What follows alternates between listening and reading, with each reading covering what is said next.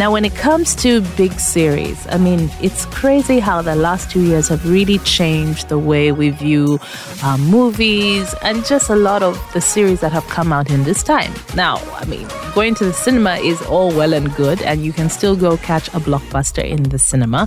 But a lot of people now are sucked in to all these drama series or crime series that you find online. Now, I talked about the Tinder swindler earlier, and yeah, that is something that has sparked all kinds of conversation around the world, right? There's also another series that was massive Squid Game that the whole world talked about, right? Another really popular international series on Netflix was Lupin, which was about a character who was an infamous gentleman thief and a master of disguise. Lupin is a show produced by the French studio Gaumont, and it was actually Netflix's second biggest international series after Squid Game. So um, I do think it's fantastic. And what I found very amusing, I know it's not funny per se, um, but apparently the cast and the crew were robbed.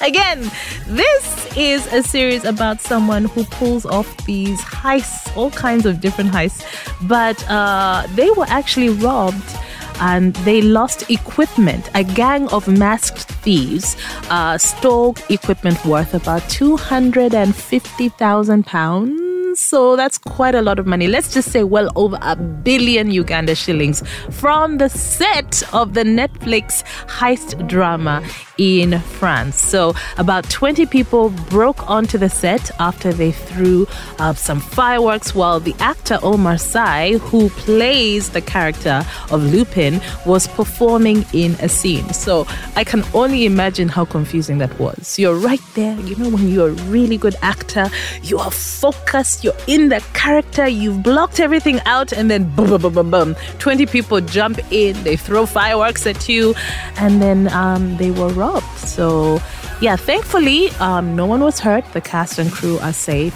no injuries, and of course, authorities are investigating. It kind of sounds like the plot straight out of this series, which is why I was saying it's a little uh, ironic. Let me just say that.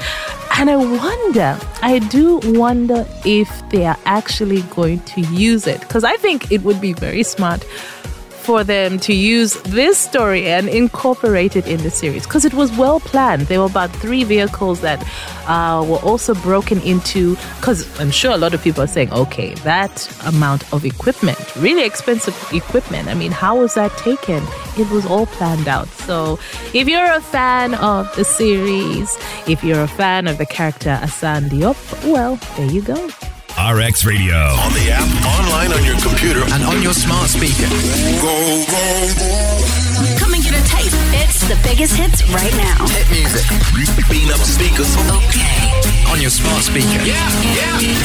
Welcome back. Let's do this, people. Every time you come back, it's more hit music back to back. RX Radio.